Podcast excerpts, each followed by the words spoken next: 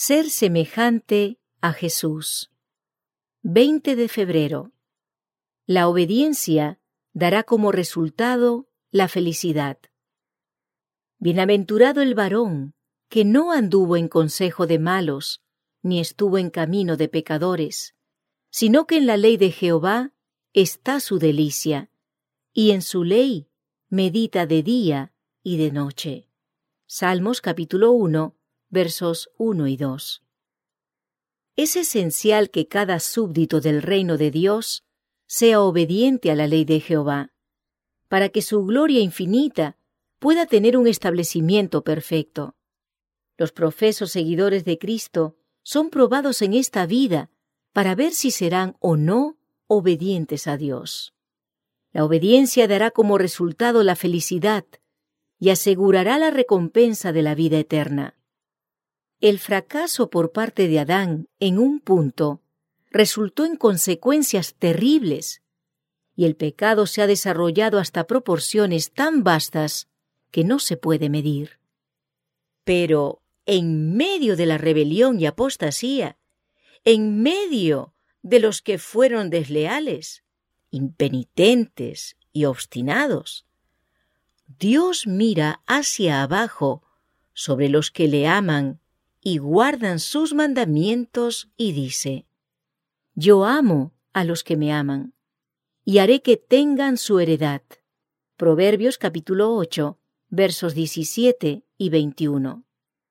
Yo tomaré venganza de mis enemigos, y daré la retribución a los que me aborrecen. Deuteronomio capítulo 32, verso 41. Cristo vivió de acuerdo con los principios del gobierno moral de Dios y cumplió las especificaciones de la ley de Dios. Representó los beneficios de la ley en su vida humana. El hecho de que la ley es santa, justa y buena debe ser puesto de manifiesto delante de todas las naciones, las lenguas y los pueblos, delante de los mundos no caídos, los ángeles, los serafines y los querubines.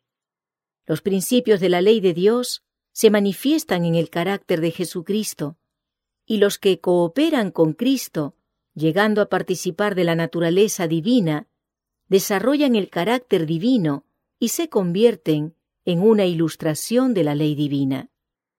Cristo en el corazón conducirá al ser entero, espíritu, alma y cuerpo, a que esté cautivo a la obediencia de justicia los verdaderos seguidores de Cristo estarán en conformidad con la mente, la voluntad y el carácter de Dios, y los principios trascendentales de la ley se demostrarán en la humanidad. Satanás ha declarado que Dios no sabía nada de abnegación, misericordia y amor, sino que era severo, exigente e implacable. Satanás nunca probó el amor perdonador de Dios, porque nunca ejerció un genuino arrepentimiento. Sus representaciones de Dios eran incorrectas. Fue un falso testigo, un acusador de Cristo y un acusador de todos los que se sacuden el yugo satánico y vuelven a rendir una lealtad de corazón al Dios del cielo.